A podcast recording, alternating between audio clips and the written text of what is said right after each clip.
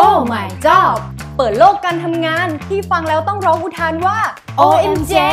พร้อมเคล็ดลับการหางานจากปากนายจ้างตัวจริง ที่คุณอาจไม่เคยรู้มาก่อน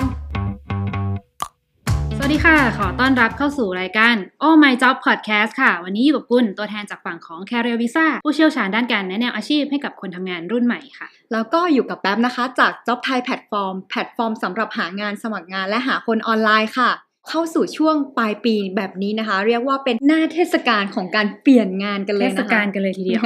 ก็นอกจากจะส่งท้ายปีเก่า แล้วก็ต้อนรับปีใหม่นะคะ ก็เป็นช่วงเวลาที่หลาย ๆ คนนะคะ เลือกที่จะส่งท้ายงานเก่า แล้วก็ต้อนรับงานใหม่กันด้วย แต่การตัดสินใจในการเปลี่ยนงานในภาวะเศรษฐกิจแบบเนี้ยอืมบอกเลยว่าไม่ใช่เรื่องง่ายนะที่จะตัดสินใจนะคะ เพราะว่าในอนาคตเนี่ยเราไม่รู้เลยว่าจะต้องเจอกับอืมภาวะความไม่แน่นอนอะไรเกิดขึ้นบ้างนะคะ บางคนตอนเนี้ยในใจอยากเปลี่ยนงานมากนะค่ะแต่ว่าต้องดึงสติตัวเองนิดนึงว่าอืมเฮ้ยเราจะเปลี่ยนงานดีเปลี่ยนงานหในรือเปล่ช่วงนี้ดีหรือเปล่ามันอืมมันจะเสี่ยงเกินไปไหมในการที่จะหางานใหม่อืมในอนาคตเนาะใช่ค่ะ เราก็ไม่รู้ว่าในทางข้างหน้าจะเจอกับอะไรบ้างนะคะ อย่างนี้เราก็เลยต้องพามาขอคำแนะนำนิดนึงค่ะหาจากที่พึ่งกันนิดจากนึงใช่จากพี่คนหนึ่งซึ่งเป็นคนที่แบบในวงการ HR เนี่ยจะคุ้นหน้าคุ้นตากันอยู่แล้ว ใช่เลย เราจะได้เจอพี่ท่านนี้นะคะ ได้ตามงานอีเวนต์ใหญ่ๆเนาะที่ไปแชร์ใช่ค่ะความรู้ให้กับน้องๆนักศึกษา หรือพูดคุยเกี่ยวกับเรื่องเกี่ยวกับคนทำงานอยู่เสมอเลย เรียกว่าเป็นอีกท่านหนึ่งที่เป็นผู้คร่ำหวอดในวงการ HR ก็ว่าได้นะคะ ซึ่งวันนี้ค่ะเราก็อยู่กับพี่เอกกี้นะคะ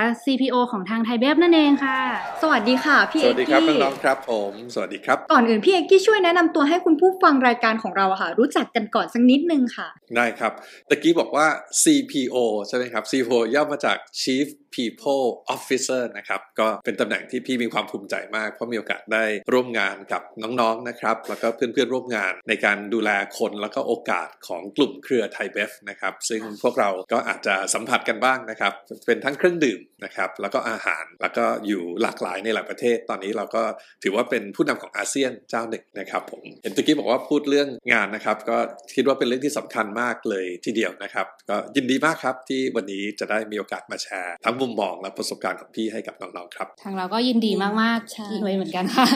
ต้องบอกว่าไทยเบฟเนี่ยเป็นองค์กรที่ค่อนข้างใหญ่เนาะ จริง ๆ เติบโตทั้งในไทยแล้วก็ในอาเซียนหลาย ๆ ประเทศด้วย แล้วก็ในแง่ของ business unit ค่อนข้างเรามีหลาย category อยากถามนิดนึงค่ะ ด้วยองค์กรที่ใหญ่อย่างเงี้ยภาพรวมของการรับคนของไทยเบฟตอนนี้ค่ะ เป็นยังไงบ้างอะคะไทยเบฟเนี่ยนะครับเราก็มีคำว่าอยู่กับคุณทุกช่วงเวลานะครับเป็น spot jingle ที่เคยได้ยินกันอยู่นะครับอันนี้ก็ก็หมายความว่าถ้าเป็นพูดถึงเครื่องดื่มแล้วก็อาหารเนี่ยก็มีครบเพราะนั้นถ้าตื่นเช้ามาเป็นแบบสุขภาพดีๆหน่อยนะครับไม่ว่าจะเป็นนมสดน้ำชาและหรืออะไรทั้งหมดเนี่ยก็มีนะครับแล้วก็เครื่องดื่มซึ่งสร้างความ refresh นะฮะความสดชื่น แล้วก็น่าจะมีครบทุก ๆ อย่างนะครับ ตกเย็นหน่อยนะครับ อยู่กับคุณทุกช่วงเวลา ก็ถ้าหากว่าสังสรรค์อยู่กับเพื่อนนะครับ วันเพื่อนมีได้ทุกวันนะครับอ่าอันนี้ก็เป็นหนึ่งสิ่งนะครับ แล้วก็อ่าพวกเราก็จะเป็นอ่าเรียกว่าเป็นตัวแทนอาเซียนก็แล้วกันในนำแบรนด์ตราสินค้านะครับ ไม่ว่าจะเป็นเครื่องดื่มที่ทั้งมีแอลกอฮอล์และไม่มีแอลกอฮอล์นะครับ ออกไปสู่อ่าภูมิภาคแล้วก็ทั่วโลกนะครับ แล้วก็เอ่อถือธงไทยไปตรงนั้นนะครับ ก็จะมีเพื่อนพันธมิตรในการนำแบรนด์ตราสินค้าของชาวไทยไปสู่ชาวโลก ตอนนี้ก็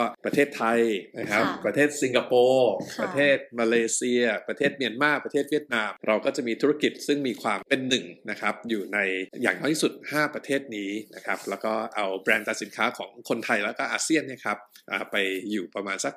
90 กว่าประเทศด้วยกัน นอกเหนือจากเรื่องนั้นนะครับ ตอนนี้เราก็มีบริการด้านอาหารนะครับ เรียกว่า 3 ขานะครับ จะถูกเพิ่มด้วยขาทีสี่ 4 ก็คืออาหารแบรนด์ที่พวกเราคุ้นเคยกันมากหน่อย ก็น่าจะเป็น KFC ซึ่งทางไทยเบฟเป็นหนึ่งในผู้ให้บริการ KFC มีทั้งหมดทั่วประเทศมี 3 เจ้านะครับ ไทยเบฟเป็นหนึ่งในนั้น แล้วก็ยังมีอาหารในเครือโออิชิชาบูชิที่พวกเราคุ้นเคยนะครับแล้วก็รวมถึงอาหารแพ็กเกจทั้งหมดอยากจะบอกว่าอะไรอยากจะบอกว่ามีการเติบโตนะครับอย่างเต็มที่เพราะว่าเรื่องของการสร้างสรรค์นะครับให้ธุรกิจเกิดการเติบโตเนี่ยเป็นปรัชญาหลัก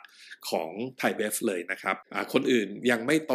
เขาอาจจะมองระยะสั้นไปไหมนะครับแต่ถ้าเรามองระยะยาวน่าจะมีการเติบโต เพราะฉะนั้นเราจะต้องเป็นคนที่เข้าไปเป็นผู้ปลุกกระแสการเติบโตใช่หรือเปล่าครับพวกนี้อยู่ในปรัชญาของไทยเบฟเพราะนั้นถามว่าจ้างงานไหมมีจ้างงานอยู่ตลอดเวลา และเราเชื่ออยู่เสมอว่าเราเป็นผู้ที่สร้างสรรค์และแบ่งปันคุณค่าจากการเติบโตครับ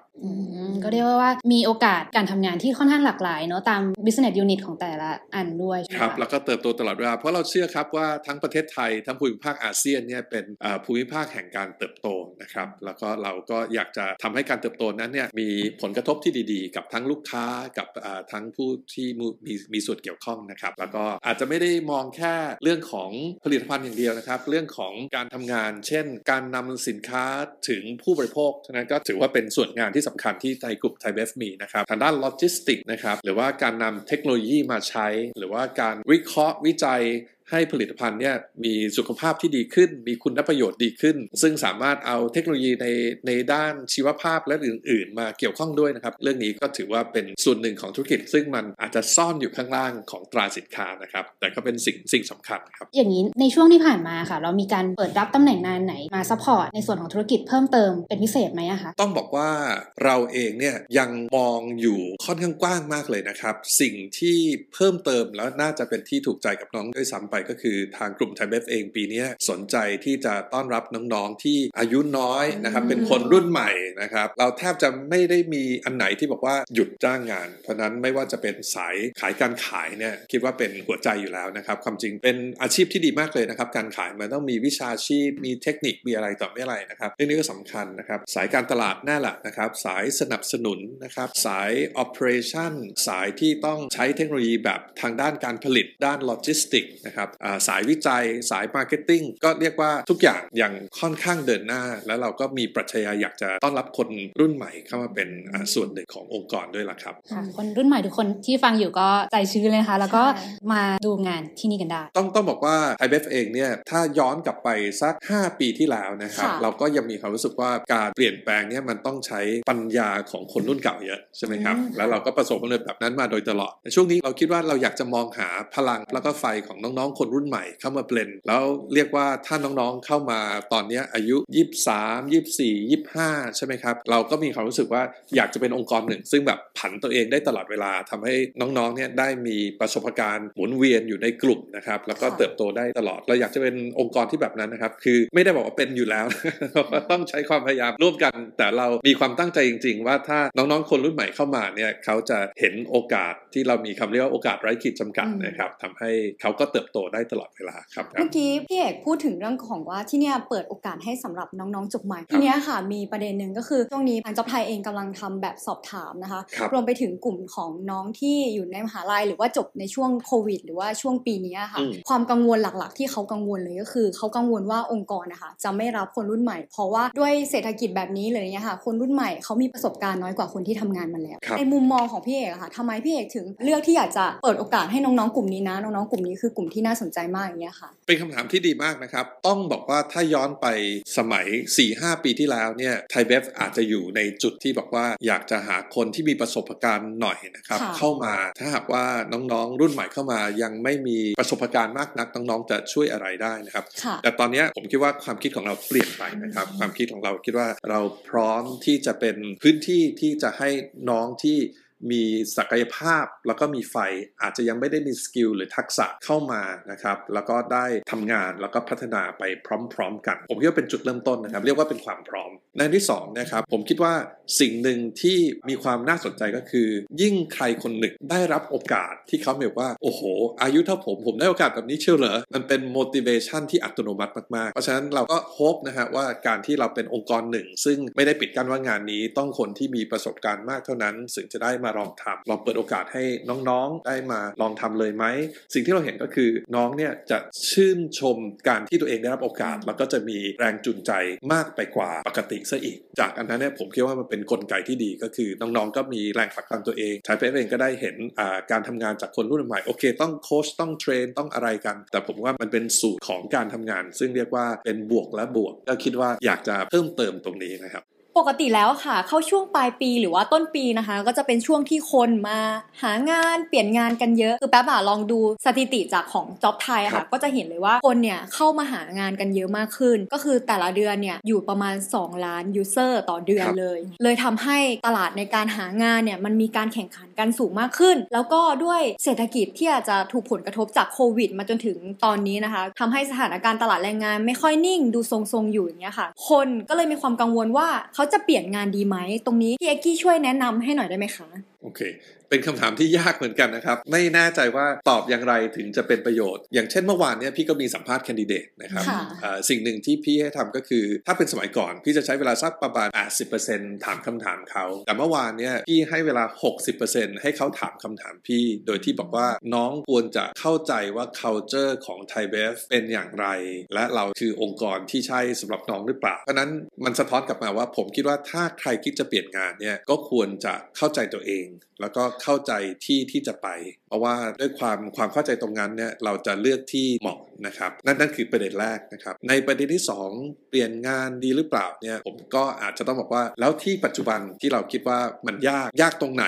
เราสามารถพิสูจน์ตัวเองในที่ปัจจุบันได้เต็มที่แล้วหรือยังถ้าหากว่ามันยังมีโอกาสที่เรียกว่าเราพิสูจน์ตัวเองได้ได้อีกนะครับส่วนตัวพี่ก็เชื่อว่าการที่เราได้พิสูจน์ตัวเองในที่ที่มีประสบการณ์มาประมาณนึงความจริงเนี่ยมันง่ายกว่าที่ไปลองที่ใหม่ที่เราไม่เคยรู้เลยนะครับเพราะนั้นคำแนะนำอีกอันหนึ่งจากพี่เอ็กกี้ก็อาจจะบอกว่าถ้าที่ปัจจุบันที่คิดไปเนี่ยมันติดขัดตรงไหนหรือเรายังสามารถแสดงฝีมือตรงไหนได้อีกหรือเปล่านะครับพูดง่ายๆก็คือคิดให้รอบคอบ ถ้าเป็นอันที่สามเนี่ยพี่คิดว่ามันเป็นเรื่องของโอกาสที่เราต้องชั่งกันว่าไปแล้วสิ่งที่เราได้คือการเติบโตในแง่ไหน แล้วก็มันสอดคล้องกับสิ่งที่เราจะมี motivation มีอ่าความสุขที่จะทำหรือเปล่าอ่าหลาย ๆ ครั้งถ้าหากว่าเราค้นพบตัวเองว่าความฝันของเราคืออะไรนะครับที่เขามีการพูดบอกว่าปลาถูกน้ำถ้าเราสามารถเป็นปลาที่ถูกน้ำได้นะครับ หรือว่าเป็นนกที่ถูกฟ้าได้อะไรพวกนี้มันก็จะเป็นสิ่งที่ค่อนข้างดี เพราะนั้นมันก็ต้องเริ่มต้นจากความเข้าใจตัวเองมากพอสมควรว่าเราจะเก่งในชีวิตแบบไหน แล้วก็พยายามมองหาสิ่งนั้น ถ้าใช่ก็โอเค ก็ส่งเสริมให้ให้ไปได้นะครับ สุดท้ายตบท้ายสักนิดนึงนะครับก็คืออยากจะให้มีความรับผิดชอบต่อการเลือกของตัวเองนะครับเลือกจะอยู่ก็ไม่ต้องบ่นถ้าเลือกจะอยู่ก็ไม่ต้องบ่นเพราะว่าเลือกเลือกแล้วว่าจะอยู่อยู่เพราะอะไรก็ทำมันเต็มที่นะครับ ถ้าไปก็ไปแบบอกผายอะไหลผึ่งถ้าเลือกที่จะไปเจออะไรที่นั่นก็ไม่ต้องบ่นนะครับก็เราเลือกที่จะมาแล้วเราก็ต้องพยายามอย่างเต็มที่ก่อนนะครับทำให้สำเร็จที่สุดก็อยากจะให้รับผิดชอบต่อการเลือกของตัวเองครับเรื่องอะไรก็ต้องรับผิดชอบต่อสิ่งที่เราตัดสินใจไปด้วยเนาะอย่ามาเสียใจภายหลังละกันนะคะใช่ก็คือถ้าเปลี่ยนใจอีกโอเคนะ แต่ว่าถ้าระหว่างทางเราเสียเวลากับการบ่นสักครึ่งหนึ่งทำงานสักครึ่งหนึ่งเนี่ยมันไม่ได้ดีกับทั้งตัวเองกับทั้งคนรอบข้างใช่ไหมครับก็คือถ้าเราสามารถเต็มที่กับช่วงที่เราอยู่ แล้วก็เต็มที่กับสิ่งที่เราเลือกได้นะอันนั้นโอเคครับผมซึ่งสิ่งสำคัญที่สุดคือต้องเข้าใจตัวเองก่อนเป็นอันดับแรกว่าเราต้องการอะไรใช่เราน่าจะเหมาะกับองค์กรประมาณไหนนะคะใช่ครับใช่ครับ ช่วงนี้ค่ะหลาย ๆ บริษัทเนี่ยจะได้รับใบสมัครจากนักศึกษาจบใหม่ก็ดี หรือว่าคนที่ข้ามสายงานมาจากธุรกิจที่อาจจะโดนพิษโควิดเช่นธุรกิจสายการบิน หรือธุรกิจด้านการท่องเที่ยวอย่างเงี้ยค่ะครับทางไทยเบฟเองค่ะพอจะแชร์เคสที่เราเปิดรับคนที่ข้ามสายงานเข้ามาทำงานกับเราพอมีเคสอะไรอย่างนี้ไหมคะที่พี่เอกกี้รู้สึกประทับใจ มีอยู่เรื่อยๆนะครับมีอยู่เยอะนะครับ ก็สัปดาห์ที่แล้วผมไป orientation นะครับ ในนั้นก็จะมีน้องๆ พนักงานต้อนรับบนสายการบินมมามาร่วมด้วยนะครับ รู้สึกจะมีสัก 2 คนนะครับ เนื่องจากเป็นน้องใหม่พี่อาจจะยังไม่ได้มีอะไรที่จะแชร์นะครับ แต่ว่าในวันนั้นในความรู้สึกก็คือโอเค ถ้าน้องเขาสามารถนำความเนี้ยบของตัวเอง ในการบริการลูกค้า หรือนำความเนี้ยบของตัวเองในการ present ตัวเองมาใช้ในธุรกิจ ซึ่งบางทีมันก็เต็มไปด้วยความเซอร์ความอินดี้อะไรเงี้ยครับก็โอเคละมันเป็นจุดเด่นของตัวเองนะครับตรงนั้นก็เป็นสิ่งที่ดีนะครับถ้าหากว่าพูดโดยทั่วๆไปเนี่ยก็ต้องบอกว่าไทยเบฟเองนะครับ เราค่อนข้างเปิดกว้างอยู่แล้วนะครับ ถ้าหากว่าใครอยากจะนำความรู้ในแนวใหม่มาใช้นะครับ มีการ cross อุตสาหกรรมอยู่ตลอดเวลานะครับ ภายในองค์กรเองเนี่ยเราก็พยายามจะส่งเสริมให้คนหลังจากที่ได้ทำงานในงานปัจจุบันสัก 3-4 ปีนะครับพยายามที่จะ rotate บ้าง เพราะฉะนั้นผมก็คิดว่าการที่แบบกล้าที่จะ take งานใหม่ก็เป็นสิ่งที่สำคัญนะครับ ถ้าผมพยายามยกตัวอย่างเท่าที่นึกออกเนี่ยนะครับ ก็มีน้องที่จบสถาปัตย์มาเข้ายเบฟนะครับก็ต้องบอกว่าเอ๊ะมันไม่มันมันไม่ได้ตรงแนวขนาดนั้นเราไม่ได้เป็นบริษัทที่เป็นบริษัทอสังหาริมทรัพย์นะครับแต่ว่าพอน้องคนเนี้ยเข้ามาเทคงาน ซึ่งเป็นงานดีไซน์นะครับอาจจะเริ่มจากงานดีไซน์โลโก้ก็ทำได้ดีทำได้เนี้ยบขยายทำเป็นโปรเจกต์ซึ่งจะต้องมีเอาคนจากนอกองค์กรมาร่วมกับการทำโปรเจกต์นี้ อันเนี้ยมันเป็นโปรเจกต์ทั้งเป็นกึ่งธุรกิจกึ่ง CSR นะครับก็ได้ใช้ความเนี้ยบของตัวเองนะครับไปคิดคอนเซปต์แล้วก็ทำงานที่เรียกว่ามีทั้งคคนสนับสนุนภายใน แล้วก็คนมาร่วมงานจากภายนอกแล้วก็ได้ออกไป showcase ในงาน Thailand Sustainability Expo นะครับก็เป็นหนึ่งในโปรเจกต์เล็ก ๆ ที่ประสบความสำเร็จ ก็เป็นอันหนึ่งที่พี่คิดว่าจะวันแรกที่น้องเข้ามาเป็นสถาปนิก กับวันดีที่น้องได้ lead project แล้วก็เป็นโปรเจกต์ที่ไม่ได้จำเป็นที่ต้องใช้สิ่งที่เรียนมา 4-5 ปีในมหาวิทยาลัยซะทั้งหมดแต่มาการต่อยอดนะครับ ก็ถือว่าเป็นผลงานที่โดดเด่นแล้วเนี่ยเป็นคนรุ่นใหม่ เป็นคนรุ่นใหม่ คุยเรื่องของการที่คนทำงานเนี่ยอยากลาออกไปแล้วนะคะ แล้วถ้าเกิดเป็นฝั่งองค์กรล่ะคะ ควรจะทำยังไงถึงจะรักษาคนไม่ให้ลาออกพี่เอกกี้ช่วยแชร์วิธีการรักษาพนักงานของที่นี่หน่อยได้ไหมคะ อันนี้ก็เป็นโจทย์ที่ยากนะครับพี่เองถึงขนาดไทยเบฟเป็นองค์กรที่ใหญ่มากๆ แน่นอนละ่ะ เราก็เจอปัญหาพวกนี้นะครับ แล้วเราก็รู้ว่าน้องๆเองก็จะมีความใจเย็นไม่เท่ากับรุ่นพวกพี่นะครับตอนนี้น้องๆก็จะมีความใจร้อนมากพอสมควร ถ้าให้เลือกหนึ่งสิ่งเลยนะครับค่ะพี่ก็คงเลือกตอบคำว่าโอกาสของการเติบโต ถ้าหากว่าเรามีโอกาสให้น้องได้เติบโต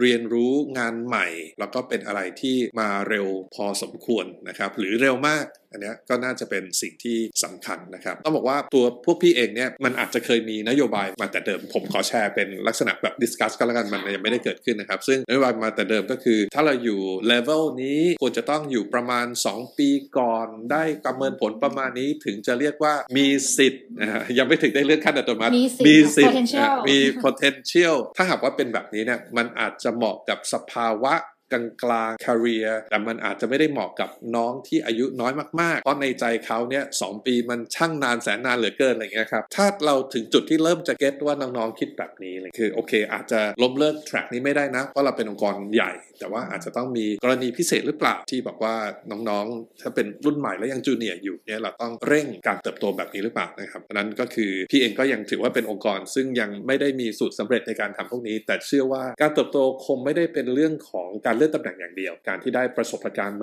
หม่ๆ การที่เรารู้สึกว่าเขาได้ทำงานกับคนใหม่ๆ ได้เรียนรู้สิ่งใหม่ ๆทำให้รู้สึกเติบโต พวกนั้นก็เป็นสิ่งที่สำคัญนะครับ เชื่อว่าน้องๆ หลาย ๆ คนก็คงน่าจะอยากมองเห็นการเติบโตของตัวเองอยู่แล้วนะคะครับแล้วสำหรับคนที่ตัดสินใจลาออกไปแล้วอะค่ะ แต่ปรากฏว่าที่ทำงานใหม่รู้สึกว่าไม่ work เลย แบบนี้ค่ะ ถ้าอยากจะกลับมาสมัครกับบริษัทเดิมอีกครั้งหนึ่งตรงเนี้ยทางไทยเบฟคิดว่ายังจะเปิดโอกาสให้กับเขาอยู่ไหมอะคะมีนะครับมีเรื่อยๆ พี่คิดว่ากติกาง่าย ๆ ของที่นี่เลยนี่ก็คือกลับมา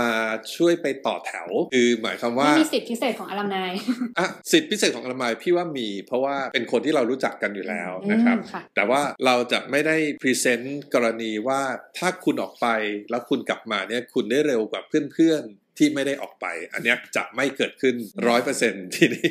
เพราะว่าเรามีการคำนวณอย่างละเอียดนะครับว่าถ้าใครกลับมาเนี่ยไปต่อแถวนิดนึงนะครับคือไม่งั้นเราจะมีกรณีที่เพื่อนๆที่ฝ่าฟันอยู่ตลอดเวลาเนี่ยบอกว่าเอ๊ะทำไมคนที่เขาเลือกที่จะเดินออกไปแล้วกลับมาถึงได้โอกาสที่ดีกว่า แต่ถ้ามีใครที่ออกไปแล้วก็คิดจะกลับมาความจริง ถ้าเรารู้จักกันอยู่แล้ว ถ้าเขาทำหน้าที่ของตัวเองได้ดีที่สุดตลอดเวลาที่อยู่ในอย่างสมบูรณ์แบบกลับมา เราก็ยินดีพิจารณานะครับ ยินดีพิจารณาครับก็ยังมีโอกาสอยู่นะคะ แต่ต้องต่อแถวต่อแถวต่อแถวนิดนึงต่อแถวนิดนึงต่อค่ะแถวนิดนึงโอเคครับผมอย่างนี้ยค่ะ พูดถึงเรื่องของการทำงานมากค่ะ การทำงานในช่วงโควิด -19 ที่ผ่านมาค่ะ พี่เอกกี้มีวิธีการทำงานที่เปลี่ยนแปลงไปยังไงบ้างคะสำหรับไทยเบฟเปลี่ยนเยอะนะครับ แล้วก็เป็นในแง่ดีด้วยพี่ว่านะครับ คือก่อนอื่นที่ทุกคนก็คงคุ้นเคยนะครับ สมัยก่อนเนี่ยเราก็ยึดการประชุมที่เรียกว่าต้องไปอยู่ที่เดียวกันนะครับค่ะ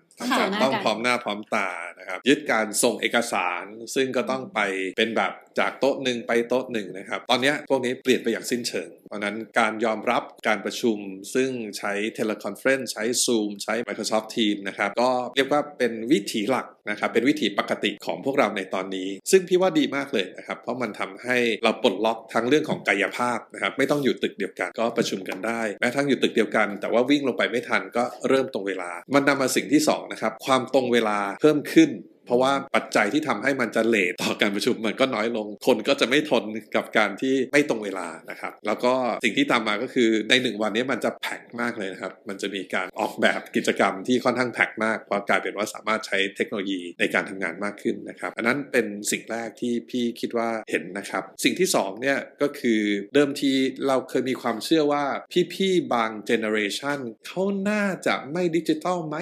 นะครับอืมสมัยก่อน แต่ตอนนี้มันกลายเป็นว่า 95%ของประชากรไทยทั้งหมด ซึ่งก็หลายหมื่นคนนะครับ ในเมืองไทยนี่ก็ 40,000 กว่าคนเนี่ยดิจิตอลสามารถเข้าถึงอะไรที่เป็นดิจิตอลผ่านสมาร์ทโฟน สามารถเข้าถึงการสื่อสาร 2 ทาง มาเช็คอินที่บริษัทสามารถใช้มือถือทำ digital check-in ได้ทำ engagement survey สามารถยกเลิกการทำกระดาษ เป็นทำบนมือถือได้ทั้งหมดความดิจิทัลของประชากรเนี่ยมานะครับ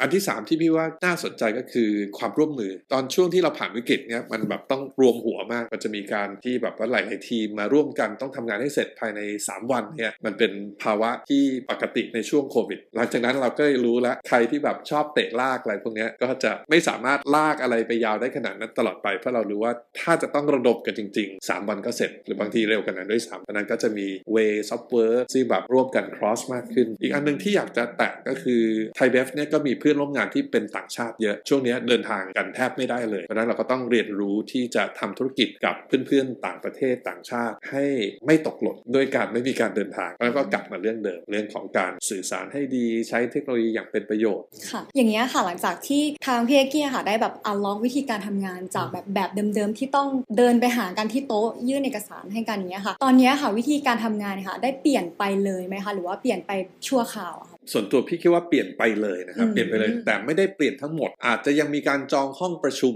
แต่เวลาเดินเข้าไปก็เป็นเรื่องปกติ ว่าสักครึ่งหนึ่งของผู้เข้าประชุมซูมเข้ามา หรืออาจจะมีบอกกันเลยว่าขอไม่จองห้องประชุมนะ เราจะซูมกันอย่างเดียว แต่พี่เชื่อว่าอันนี้เปลี่ยนไปเลยคือคือไม่ได้เปลี่ยนชั่วคราวครับ จะเห็นว่าแบบรูปแบบการทำงานหลาย ๆ องค์กรก็จะเปลี่ยนไปในทิศทางประมาณนี้อืมค่อนข้างเยอะเลยหลังจากช่วงโควิด -19 ใช่ครับเอ่ออีกอันหนึงซึ่งพี่ว่าดีนะครับก็คือเรื่องของสุขภาพและความปลอดภัยคือถ้าเป็นสมัยก่อนเนี่ยเราก็โอเคละประมาณหนึ่งนะครับแต่พอผ่าน ประสบการณ์ช่วงโควิดแล้วความใส่ใจเรื่องของสุขภาพมาตรฐานก็จะสูงขึ้น ความสะอาดสุขอนามัย หรือว่าพูดไปแล้วพนักงานฟังมากขึ้นในเรื่องพวกนี้มันก็จะเกิดขึ้นส่วนตัวพี่คิดว่าเป็นเรื่องที่ดีนะครับแล้วไม่ได้เฉพาะในบริษัทไทยเบฟในสังคมไทยโดยทั่วไป พี่เชื่อว่าถ้าสังคมไทยเนี่ยยกระดับการดูแลตัวเองนะฮะดูแลสุขภาพตัวเองนะครับไม่หักโหมเกินไปดูแลการใช้ชีวิตกับคนอื่น ดูแลความสะอาดในอุตสาหกรรมอาหารเครื่องดื่มอะไรพวกนี้ก็จะทำให้เราสุขภาพเราเราดีขึ้น ก็กุลได้ยินมาว่าที่เนี่ยค่ะมีสวัสดิการและนโยบายที่ช่วยดูแลพนักงานเพิ่มเติมในช่วงของโควิด -19 ที่ผ่านมาด้วย อย่างเช่นกุลได้ยินโปรแกรมที่ชื่อว่า COVID Relief Center ครับหรือว่า COVID Digital Application นะคะ ตรงนี้อยากให้พี่เอ็กกี้เล่าให้ฟังหน่อยค่ะว่ามันเป็นยังไงบ้าง ได้ครับผม ก่อนอื่นต้องบอกว่าเราภูมิใจมากนะครับว่าปีนี้เนี่ยเป็นแค่หนึ่งใน 5 บริษัท ไทยเท่านั้นเองที่ได้รับรางวัล We Care Award จากเวที HR Asia Best Companies to Work for in Asia นะครับ ก็ถือว่าเป็นอะไรเป็นความภาคภูมิใจนะครับ ผมคิดว่าถ้าไล่เรียงสิ่งที่เราทำนะครับตะกี้พูดถึง COVID Relief Center เนี่ยก็คือเป็นทีมซึ่งประกอบด้วยทั้งทีม Human Capital หรือทรัพยากรบุคคลกับทีมอื่นที่เกี่ยวข้องนะครับสามารถทำให้พนักงานเข้าถึงได้ 24 ชั่วโมง 12 คู่สาย แล้วก็ติดต่อเข้ามาเรื่องอะไรนะเราก็จะพยายามจะประสานก็ทำให้พนักงานอุ่นใจนะครับ แล้วก็มีทีมดิจิทัลก็จะมีการขอให้พนักงานเนี่ยดิจิทัลเช็คอินทุกๆวันนะครับ อันนี้เป็นประโยชน์กับการ track and trace ที่ยกตัวอย่างว่าช่วงที่เราได้ยินว่ามีคนนู้นติดโควิดโควิดที่กระบี่คนนั้นติดโควิด ที่แม่สายคนนั้นติดโควิดในกรุงเทพเนี่ยเราก็สามารถรันข้อมูลได้ภายในสัก ชั่วโมงหนึ่งนะครับเราบอกว่าผู้ที่มีความเสี่ยงคือใครยังไงบ้างนะครับ ซึ่งก็ถือว่าเป็นประโยชน์ เพราะว่าถ้าหากว่าเราเจอเร็ว เราก็บอกให้เขาอะตอนนี้ขอให้อยู่กับตัวเองก่อนนะอย่าไปติดระวังในโซนอ่าที่มันเป็นโซนอันตรายอ่าครับหรือไม่ก็ถ้าคุณอันตรายไปแล้ว คุณก็อย่าเอาความอันตรายมามาถึงเพื่อนนะครับ แล้วก็ถ้าหากว่าวันรุ่งขึ้นหรือว่าคลี่คลายไปตรวจแล้วโอเคเนี่ยก็กลับมานะครับเพราะฉะนั้นเรื่องของดิจิทัลแอปพลิเคชันก็จะเป็นแบบนั้นการเข้าตึกนะครับก็มีดิส c ปลินที่ strict มากว่าเราต้องทำแอปพลิเคชันตัวนี้ทุกสัปดาห์หรือทันทีที่ตัวเองไปผ่านความเสี่ยง แล้วก็การที่เราเช็คอินกับ QR code ก็พยายามจะให้มีหลากหลายที่บางทีในตึกเดียวก็มีหลาย QR code นะครับเพื่อให้เรารู้ว่าเราไปตรงไหนบ้างนะครับอีกอันหนึงซึ่งผมคิดว่าเจ๋งมากเลยนะครับก็คือเรามีศูนย์ตรวจโควิดของตัวเองขึ้นมานะครับที่ในกรุงเทพนะครับที่ North Park ตอนนั้นความตั้งใจก็คืออยากจะให้ทั้งพนักงานแล้วก็ครอบครัวเนี่ยสามารถเข้าถึงสิ่งที่สำคัญที่สุดคือการตรวจได้อย่างง่ายนะครับ เราก็มี capacity การตรวจนี้ แล้วก็เราก็ผันว่าพนักงานทุกคนที่อยู่ในอุตสาหกรรมอาหาร ต้องตรวจทุก ๆ เท่าไหร่นะพนักงานที่เจอพนักงานในกรุงเทพต้องตรวจทุกเดือนหรือ 2 เดือน ก็กลายเป็นการเสียงบอกเล่าปากต่อปากนะครับแม้ทั้ง headquarter ของ KFC เองครับว่าโอ้โหเนี่ยแบบเป็นมาตรฐานสูงสุดในโลกของเขาละในการที่จะดูแลให้พนักงาน KFC นะครับที่ได้ตรวจตรงนี้นะครับ แล้วก็ก็คงเป็นหนึ่งสิ่งนะครับที่เรียกว่าสะท้อนความเอาจริงเอาจังแล้วก็เราก็ convert capacity ของพวกแอลกอฮอล์นะครับพวกนี้มาเป็นสิ่งที่เรียกว่าเปลี่ยนไปเป็นเขาเรียกว่าอะไรเอ็กทิลใช่ไหมตัวแอลกอฮอล์ที่เอาไปใช้เป็นแอลกอฮอล์71%นะครับก็เอาตัวนั้นเนี่ย เป็นสิ่งที่เรียกว่าบริการพนักงานแล้วก็ครอบครัว เราทำอย่างนั้นได้ถึง 3-4 ครั้งนะครับ แล้วก็พันธมิตรโรงเรียนโรงพยาบาลอะไรเงี้ยครับค่อนข้างเยอะ แล้วก็มีการปรับโรงงานบางโรงงานนะครับ ไปเป็นผลิตหน้ากากนะครับ ผลิตถุงมือผลิต sanitization พวกนี้ก็เป็นสิ่งที่เราทำนะครับ ก็ต้องช่วยกันครับ ต้องไม่ให้กาดตก ก็อีกเรื่องหนึ่งค่ะอีกประเด็นหนึ่งก็คือเรื่องของการ reskill แล้วก็เรื่องของการ upskill นะคะ ก็เป็นอีกเรื่องหนึ่งที่สำคัญสำหรับคนทำงานในยุคนี้ ยิ่งคนที่สนใจที่อยากจะเติบโตในสายงานนะคะ แต่ว่าในช่วงโควิดที่ผ่านมาค่ะ การ training พนักงานอะไรเงี้ยค่ะ ก็อาจจะทำได้ยากขึ้นที่นี่ค่ะมีการเปลี่ยนแปลงในเรื่องของการ training หรือว่าการส่งเสริมเรื่องของการ upskill reskill ยังไงบ้างอะคะโอเค ก่อนอื่นพี่ว่ามาทำความเข้าใจกับว่า upskillกับ reskill หรือ reskill upskill นิดนึงนะครับพี่เคยให้สัมภาษณ์บางคลิปไปแล้วก็เราใช้คำว่า run นะครับ ซึ่งย่อมาจาก reskill upskill แล้วก็ new skill ขออนุญาตลองอธิบายความเข้าใจของพี่จากมุมมองนี้ก่อนก็แล้วกันนะครับ ถ้าหากว่า reskill เนี่ยเรียกว่างานปัจจุบันเนี่ยมันไม่ต้องการคุณมากเท่าก่อน คุณควรจะต้องรีบ reskill นะครับเพื่อให้เกิด skill อันใหม่ขึ้นมาทดแทนนะครับอันนั้นก็จะเรียกว่า reskill เป็นสิ่งที่เป็นภาวะจำเป็น ถ้าคุณเจอเหตุการณ์นั้น คุณก็ควรจะไป reskill นะครับยกตัวอย่างสมัยก่อนเราเคยลงบัญชีด้วยวิธีกระดาษกับปากกา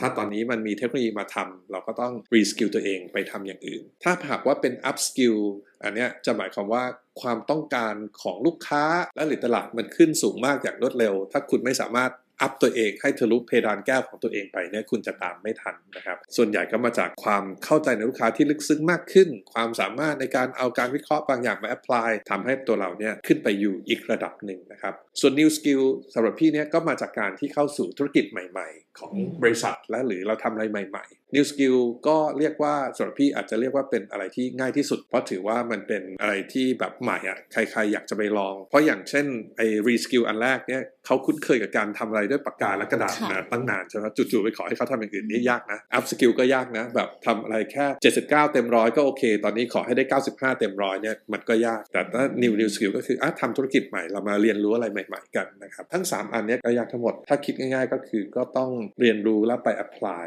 นะครับ แล้วก็พอ apply เกิดความเข้าใจ แล้วก็มาเรียนรู้กันใหม่ ก็น่าจะทำให้มีความคืบหน้าได้ทั้ง3ช่วงที่ผ่านมาเราก็มีอยู่ช่วงหนึ่งผมให้นโยบายให้ convert training เป็นดิจิตอลร้อยเปอร์เซ็นต์ไม่รอด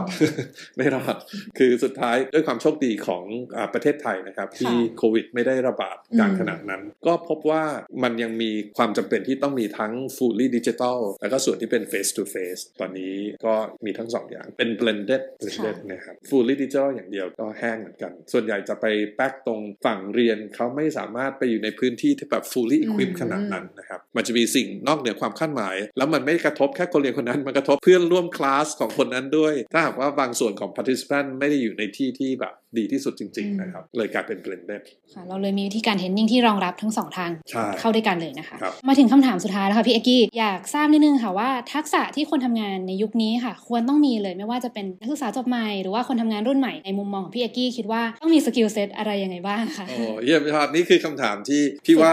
ส่วนตัวพี่ชอบมากและพี่ว่าจะเป็นประโยชน์กับทุกคนนะครับอันแรกที่พี่ขอหยิบยกคือ collaboration นะครับร่วมกันประสานพลัง ผมคิดว่าทั้งน้องๆรุ่นใหม่ ทั้งใครก็ตามที่จะมาจอยเนี่ยถ้ามีสกิลที่สามารถผสานจุดแข็งนะครับ แล้วก็ปิดจุดอ่อนของทีม ร่วมกันผสานพลังได้เนี่ยจะเป็นอะไรที่ยิ่งใหญ่มากนะครับ เพราะว่าคนก็จะอยากทำงานกับคุณ นะครับแล้วเราก็มีการันตีว่าเราไม่ได้เพียงแต่ได้ผลงานที่ดีขึ้นเท่านั้น เรายังมีเครือข่ายที่แข็งแรงมากขึ้น จากการที่เราสามารถ collaborate ได้ดี อันนี้ขอยกมาเป็นเบอร์หนึ่งเลยนะครับเบอร์สองความจริงมันก็เบอร์หนึ่งมาพร้อมกันก็คือ communication ครับทำอย่างไรเราจะมีความสามารถในการสื่อสารที่ดี เริ่มต้นจากการฟังที่ยอดเยี่ยมก่อน แล้วก็สามารถสื่อสารในสิ่งที่เราจำเป็นจะต้องสื่อสารไปนะครับไม่ว่าจะด้วยวัตถุประสงค์ใด ๆ ทั้งการฟังการสื่อสารเนี่ยมันมาคู่กันเยอะถ้าหากว่าเรามัวแต่คล้ายๆ สื่อสารเพื่อให้ตอบได้และหรืออะไรได้เนี่ยมันก็ได้ประมาณหนึ่ง แต่ถ้าสื่อสารเพื่อมีนวัตกรรม สื่อสารเพื่อให้เข้าใจเขาอย่างลึกซึ้งเนี่ยก็ต้องใช้ skill นะครับที่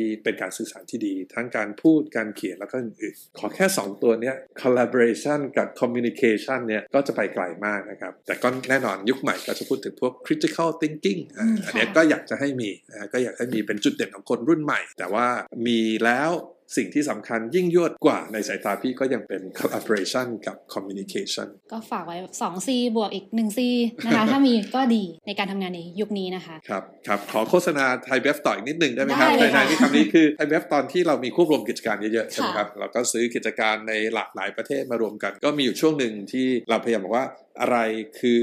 global values คุณค่ารวมที่เชื่อมกับทุกคนเราก็มา 3 ตัวนะครับ เป็น C หมด 3 ตัวเหมือนกันที่เลยขอพูดนะครับ C แรกเนี่ยคือ collaboration อ่าอืมตรงเลยตรงเลยนะครับคีย์ที่สองเนี่ยก็คือคำว่า creating value นะครับ ก็สร้างสรรค์คุณค่า อันนี้ก็อาจจะคล้ายๆ กับที่ว่าต้องมี critical thinking คือเราไปทำงานเนี่ยเราต้องสามารถสร้าง value ได้ ถ้ามันเริ่มจากศูนย์เราต้องสร้างให้เป็นบวก ถ้ามันมีอยู่แล้วก็ทำให้ดีขึ้น อันที่ 3 น้องๆ อาจจะคาดไม่ถึงเราใช้คำว่า caring for stakeholders นะครับหรือว่าใส่ใจต่อผู้เกี่ยวข้อง อันนี้เรียกว่าเป็นความละเอียดของการทำงานเพื่อความยั่งยืน เราไม่ได้อยากที่จะต้องเป็นผู้ที่ชนะ แต่ไม่ยั่งยืน เราอยากจะเป็นผู้ที่เรียกว่ามีความสำเร็จไปด้วยกัน ก็เลยต้องมีการส่งเสริมให้ชาวไทยเว็บทุกคนเนี่ยใส่ใจแต่ผู้เกี่ยวข้องนะครับ caring for stakeholder ความสำเร็จอะไรจะได้ยั่งยืน เราเป็นชาวไทยออกนอกประเทศไทยไปประเทศอื่น ก็ต้องอ่อนน้อมถ่อมตน เวลาเรา represent ถือธงไทยไปเขาจะได้แบบยินดีต้อนรับ แล้วก็ค่อยๆขยายไปเกิดความยั่งยืน ก็เป็นเคล็ดลับความสำเร็จที่พวกเราใช้กัน วันนี้ก็ได้ข้อมูลครบถ้วนใช่ค่ะมากๆแล้วก็ได้คำตอบแล้วเนาะว่าเราควรจะเปลี่ยนงานดีไหม แล้วก็ต้องคำนึงถึงอะไรก่อนบ้างที่จะตัดสินใจค่ะ แล้วก็พี่เอกกี้ก็ยังได้มาอัปเดตรูปแบบการทำงานในช่วงโควิดนะคะ ซึ่งเราได้เห็นถึงการเปลี่ยนแปลงอะไรหลาย ๆ อย่างเลย รวมถึงทิ้งท้ายด้วยเคล็ดลับ 3C ด้วยกันนะคะที่พี่เอกกี้แชร์มุมมองไว้ในการ up skill re skill ให้อยู่รอดได้ในยุคปัจจุบันกันด้วยสำหรับใครที่สนใจอยากร่วมงานกับบริษัทไทยเบฟนะคะก็สามารถเข้าไปดูตำแหน่งงานได้ที่เว็บไซต์และแอปพลิเคชันของ Job ไทยกันได้เลยนะคะ นอกจากนี้เรายังมีบทสัมภาษณ์ของพี่เอกกี้ที่พูดคุยถึงเรื่องของ culture ในการทำงานแล้วก็คนทำงานแบบไหนที่ทางไทยเบฟมองหานะคะ ไว้ที่ blog.jobthai.com ค่ะก็สามารถเข้าไปติดตามกันได้ แล้วก็สำหรับวันนี้นะคะ ต้องขอบคุณทางพี่เอกกี้มาก ๆ เลยนะคะ ที่มาร่วมแชร์มุมมองไปกับเราค่ะ ขอบคุณมาก ๆ ค่ะ สวัสดีค่ะ สวัสดีครับสวัสดีค่ะน้อง ๆ ครับโชคดีครับทุกคนครับ